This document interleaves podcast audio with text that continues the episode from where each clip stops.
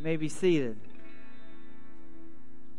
Looks like the Lord's actually going to let me preach this sermon this morning. So, this is where we'll be.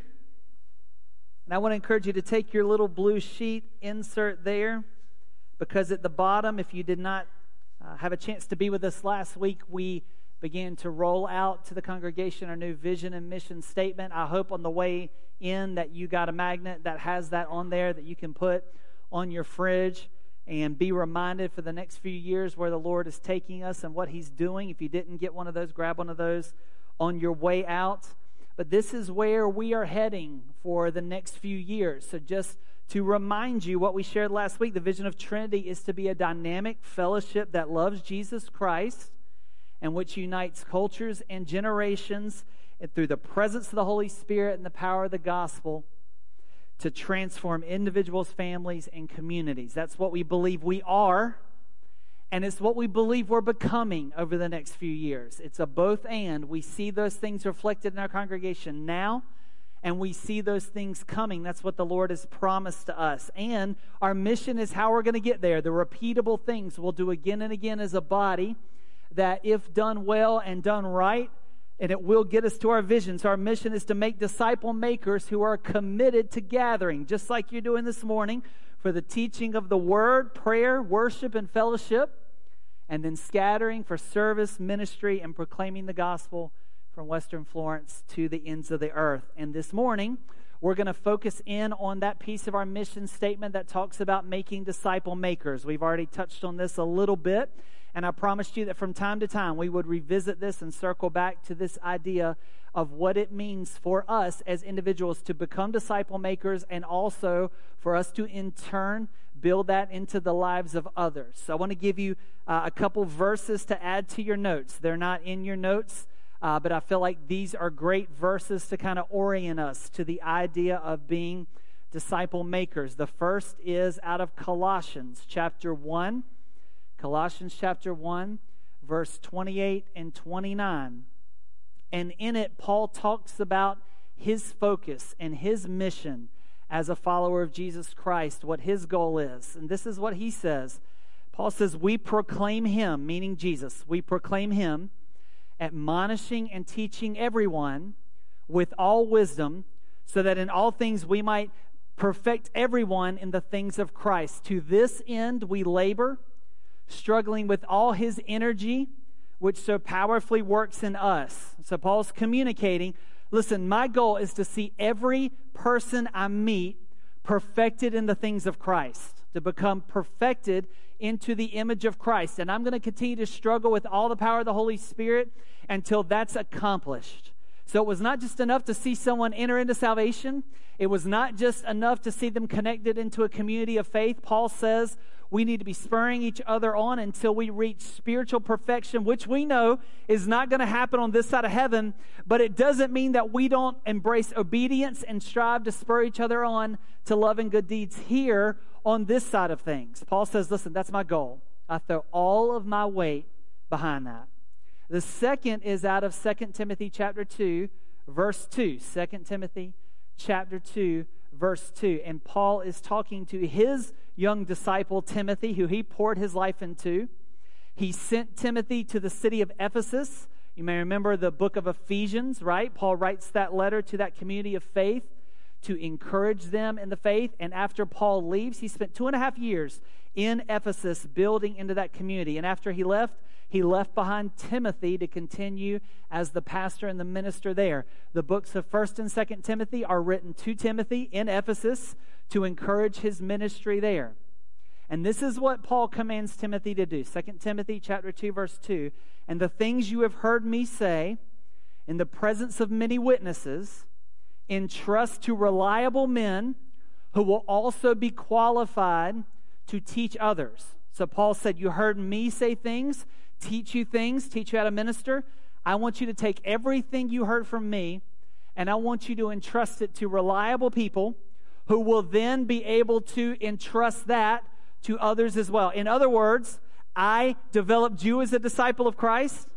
I want to see you develop disciple makers who can then make disciples after them. Paul had in mind at least four generations of discipleship. Do you see that? Him, Timothy, Timothy's disciples, and then the disciples of Timothy's disciples. And we want to keep that in our DNA here at Trinity, that we want to make disciples who will outlast us, who will take the gospel and discipleship far beyond us. After they preach my funeral, baby, I want people making disciples after me. And you should want that too. And as a church, we should want to see the ones in our nursery right now leading the charge in 30 years down the road, leading people in the kingdom of God to grow up in their faith and to come to salvation. And we're going to start right here in 2021, continuing to orient ourselves in that. Now, here's one of the problems with vision statements and mission statements I can add something to it, but if we don't have a common language and a common understanding of what we mean when you use phrases, then we don't know what we're shooting for, right? So today we want to break down this idea of what a disciple maker is, okay? And what their characteristics are, what scripture teaches us about that, because that's the only way you and I are going to know are we hitting the mark or not for the next couple years. Are you with me?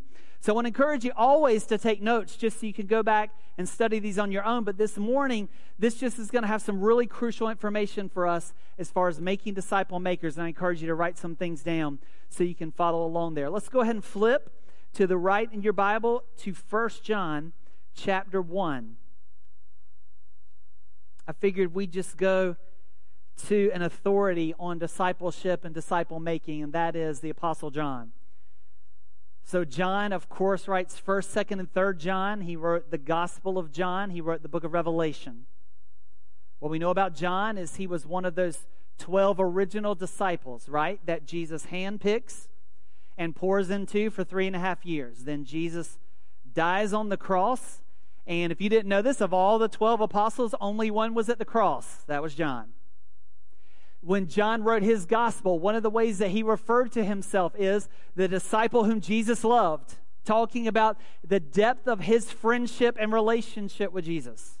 You also see in all the gospels this trend that continues, and it's this although Jesus had 12 who followed him all over the place, there seems to be this group of three Peter, James, and John who Jesus invested in especially to accomplish things for the kingdom. He took them places he didn't take the other nine. They saw things nobody else saw. Do you remember the transfiguration when Jesus goes up on the mountainside and his clothes are begin to shine brightly like the sun it talks about where no one could look at it and then spiritually like Moses appears and Elijah appears and they start having this conversation with Jesus. Only 3 of the disciples were there. It was Peter, James and John. So there, there are insights that John has that other disciples just didn't have. And what's interesting, of all the disciples, only one uh, wasn't violently killed, and that was John. Now, starving to death on the island is pretty violent to me, but that's not the classification of what violent is when it comes to martyrdom. So, John dies on the island of Patmos, which is where we get the book of Revelation. It was the revelation that God gave to John through the Holy Spirit while he was on Patmos. And the real, think about how sadistic and cruel Rome was. You see, as John age in his ministry. You have Paul, who founds the church at Ephesus. He sends Timothy to follow him. And the church history tells us that John came into the city after Timothy and pastored and discipled that city there. You know where Patmos is? Patmos is right off the coast of the city of Ephesus. In fact, on Patmos, you can see across the water and you can see Ephesus. Why exile? Of all the place that they could exile, why exiling there? They wanted him to sit on the shore every single day and see how close he was to everyone that he cared about and loved and know how exactly far away he was for the rest of his life. Isn't Rome really creative? And you know, when John writes one of the last chapters of Revelation, Revelation 21, he starts to talk about what heaven is like. And he talks about the new heaven, the new earth, the new Jerusalem coming down from God. You know, he has this really interesting little line in there. This is what he says And there was no longer any sea. And when you think about that, you're saying to yourself, are, are you saying there's, there's no water in heaven? You know, guess what heaven was for John? No more ocean. Separating me from the people I poured my life into. For some of you, that would be heaven too. No more separation from the people you've loved, you've cared about, you've lost years ago. Where did that heart come from for John? It came from hands on, life on life, handcrafting disciple after disciple after disciple until they were his children. Until they were his children. So I want you to understand as we talk about and learn from really one of the masters of handcrafting disciples, this is the man we're talking about today. So in 1 John chapter 1, as he begins, I want you to see where his authority comes from. He always starts with his authority. Listen to this. 1 John chapter 1, verse 1. That which was from the beginning, which we have heard, which we've seen with our eyes, which we've looked at and our hands have touched. This we proclaim concerning the word of life. The life appeared. We've seen it and testify to it. And we proclaim to you the eternal life, which was with the Father and has appeared to us. We proclaim to you what we have seen and heard, so that you also may have fellowship with us. And our fellowship is with the Father and with his Son, Jesus Christ. We write this to make our joy complete. First John was most likely written to some of these little house churches that had grown up around the city of Ephesus. You see, it starts in this little community that Paul founds. Timothy builds it out into more and more places. And then by the time John comes along, now it's this growing area, but it's this area that has begun to be torn apart by conflict. They're arguing about who Jesus is.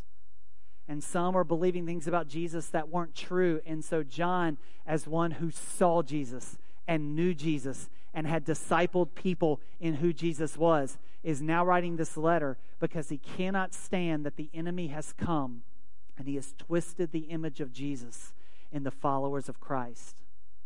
And so, as he begins, this is what he says I'm not just anybody. My eyes saw him. My hand touched him. So, in the Last Supper, when he was passing out the bread, I was leaning on his chest. I heard his heartbeat. Scripture tells us it was John that asked Jesus, Who's going to betray you? And Jesus tells him it'll be Judas. He says, I, I touched him. I saw him. I know because I experienced Jesus. I was his follower. And I've taught you to be his follower too. So, disciples and disciple makers are familiar with the ways of Jesus. This is the first thing. Disciple makers are familiar with the ways of Jesus. John was familiar with the ways of Jesus. He was so familiar that when heresy raised its head in that church, John could write a letter and say, This is right, this is wrong, this is true, this is false, because I know Jesus. I know him. I know him. Brothers and sisters, you and I, we have to dedicate our life to becoming familiar with Jesus. We're his followers. We have to know what we're following. I am so impressed by some of you. I sit down and I have lunch and I have breakfast with you, and I am stunned what you know. I am stunned at how I can go and hang out with a youth group and teach a lesson, and they're learning things in high school that I was learning in college. That, that stuns me. It's weird for me to sit at the dinner table after I've helped my son with his homework and figure out he's learning things in third and fourth and fifth grade that I learned in high school. It's, it's a strange time. I've talked to some of you about your job, and I'm stunned at how you uh, just hone your craft how you're always learning, how you're reading, how you're listening to podcasts, you're talking with people, you're taking people out to lunch, you're sitting with your managers, you're trying to grow up in your skill set, you're learning those things. I'm amazed at like your push to know the things in your job to be better at that. I was having, uh, I was swimming in a pool the other day with one of our members, and we were talking about him using his nine to five job every day so that he can learn and prepare for what he wants to do for the rest of his life. He's like, I'm not going to keep doing this. I'm not going to keep doing this. This doesn't have purpose. This is just a job right now. But it's letting me prepare for the purpose. And I was like, praise God. I love how we prepare ourselves to be the best of the best and the most educated. That's all an amazing drive. Here's what we have to add to that. You ready? Here's what we have to add to that. We have to learn to be familiar with Jesus. We have to develop our familiarity with Jesus. And we do that through the Word of God. The more we know the Word, the more we know Jesus. If you're not sure where, let me, let me tell you where to start. You ready? Go read Matthew, Mark, Luke, and John. And once you're finished with those four, I want you to go read two passages in Paul Philippians chapter 2. You can read the whole chapter, but especially verses 5 through 11 that talks about the servant that he was and the sacrifice that he made for you and me. And then I want you to go read Colossians chapter 1. And I want you to read verses 15 through 23. And I want you to see what Paul, in the revelation of the Holy Spirit, tells us about Jesus that none of the Gospels told us. You go read the Gospels and you go read those two passages, you're going to be fine, okay? And then you can go read the rest of the Bible. Don't stop there. Go read the rest. But start, if you want to become familiar with Jesus, start there. It's so important for us to know what he said and what he didn't say. Barna said not too many years ago, the most popular verse in all of Scripture was God helps those who help themselves, which is not in the Bible. But boy, it's a popular verse. How are we going to be familiar with Jesus if we don't know what he said? Or if we think we know what he said? We have to know what he said. We have to know what he did. We have to know who he loved and how he treated people and where he didn't go and where he did go. And we have to be familiar with the ways of Jesus. And once we've got into the Word, then here's what we do we take it to our knees and pray, and we begin to pray and ask Jesus to build into us what God the Father developed in Him to make us more like him. And then we begin to worship and praise him for the things that has been revealed to us. And what worship does is it begins to transform us because as we worship Jesus, it's hard to worship the things of the world. And when we take our eyes off the world, then we begin to see Jesus more clearly. We must become familiar with the things and the ways of Jesus. But look at verse 5 because John keeps going. This is the message we've heard from the beginning and declare to you God is light, and in him there is no darkness at all. If we claim to have fellowship with him and yet walk in darkness, we lie and do not live out the truth.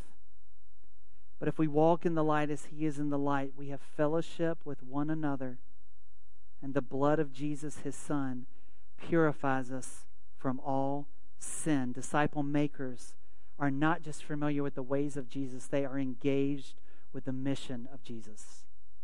They're engaged with the mission of Jesus. John said that what we know, we passed on to you. Who Jesus was, what he did, what he did to transform us. He was about the mission of Jesus right up until the day he died on that island.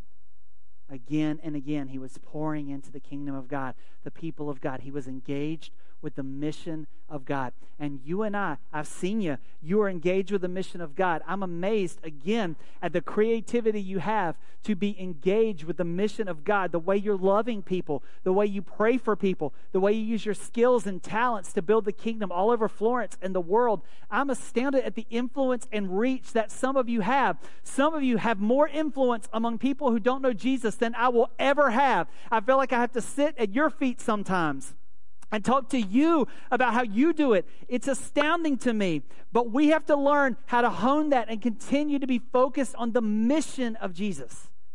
We're familiar with his ways, and there's no way you can become familiar with his ways without knowing what he did as well.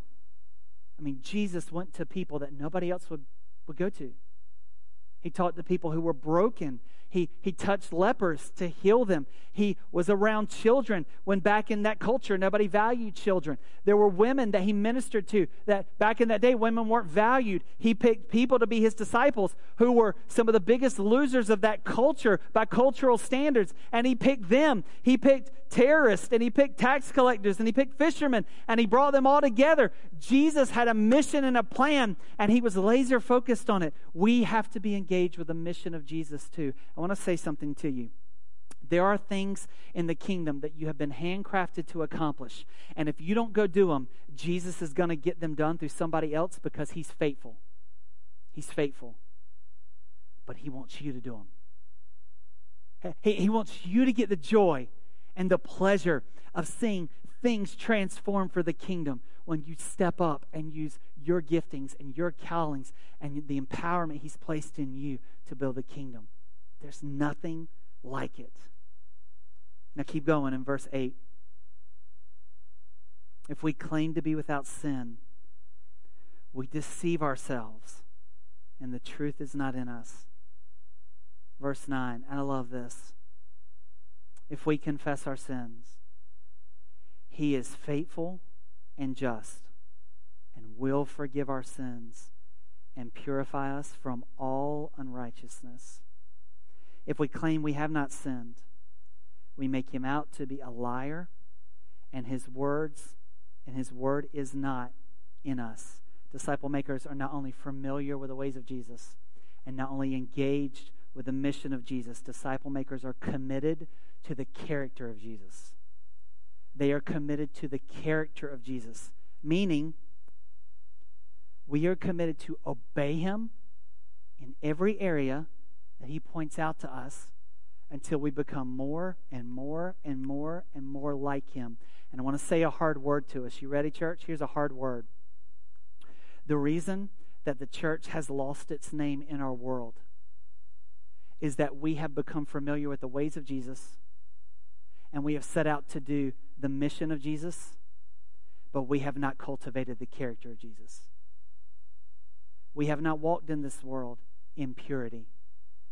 We have not walked in this world in gentleness and humility. We have not walked in this world in truth and committed to that. We have not walked in this world in faithfulness. And so when we have set out to do the mission of Jesus without the character of Jesus, the world sees it for what it is. And they say things like this Why would I begin to follow Jesus if I'm just going to end up like you? That's a, that's a hard word for us. We have to be as committed to the character of Jesus, just like we're committed to the mission of Jesus as well.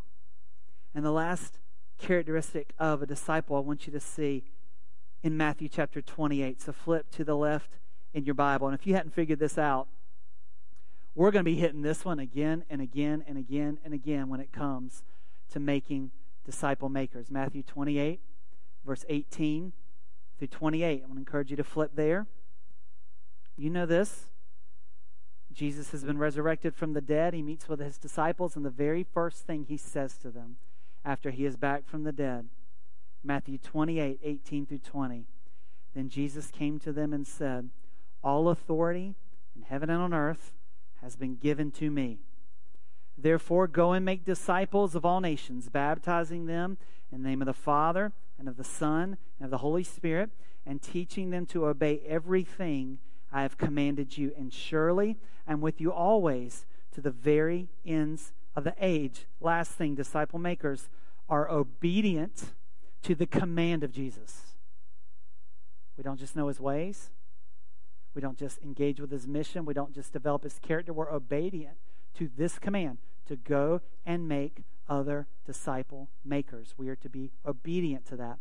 And what does that look like? I want to break it down as simply as I can just from this. Just five things that we undertake as the work of disciple makers. You ready? Number one, disciple makers walk in Jesus' authority. We talked about this a few weeks ago. That because I'm a child of God, I've been bought by the blood of Jesus. The Holy Spirit of God dwells in me. There are spiritual authorities that I have as a husband, as a father, as a worker, as a pastor in this church, as a teaching elder. There are authorities that I have that God gives me so that through the power of the Holy Spirit, I can turn the forces of darkness back and I can advance the kingdom of God day in and day out wherever He sends me to go. Just this morning, I was spending time in the Word, I was praying, and the enemy absolutely came after me this morning. Overwhelmed me with all kinds of discouragement, have my mind on a thousand different things. And you know what I had to do? I had to stand in my authority, and it was something like this I had to say, Listen, I am a blood bought child of the living God. I'm adopted into his family. I didn't earn it, but it was given to me and I'm a co heir with Jesus Christ. On top of that, this church on this property voted me in to be the pastor of this church. So I have spiritual authority on this property. Not only that, I'm a husband of Heather Walton. I'm the father of Knox and Karis Walton. And I'm a child of the living God. And I do not permit you to attack me physically, mentally, emotionally, or spiritually in the name of Jesus. Now, I want to tell you, everything just lifted off of me and it was all good. I want to tell you, it took about a half hour it took about a half hour. But the enemy likes to do that. He likes to monkey with us. And I think it would make sense to you why he would want to mess with me this morning. Because he wants to mess with what I'm going to say here. And he wants to mess with me shaking your hand and me wanting to be in Sunday school. He wants to mess with that.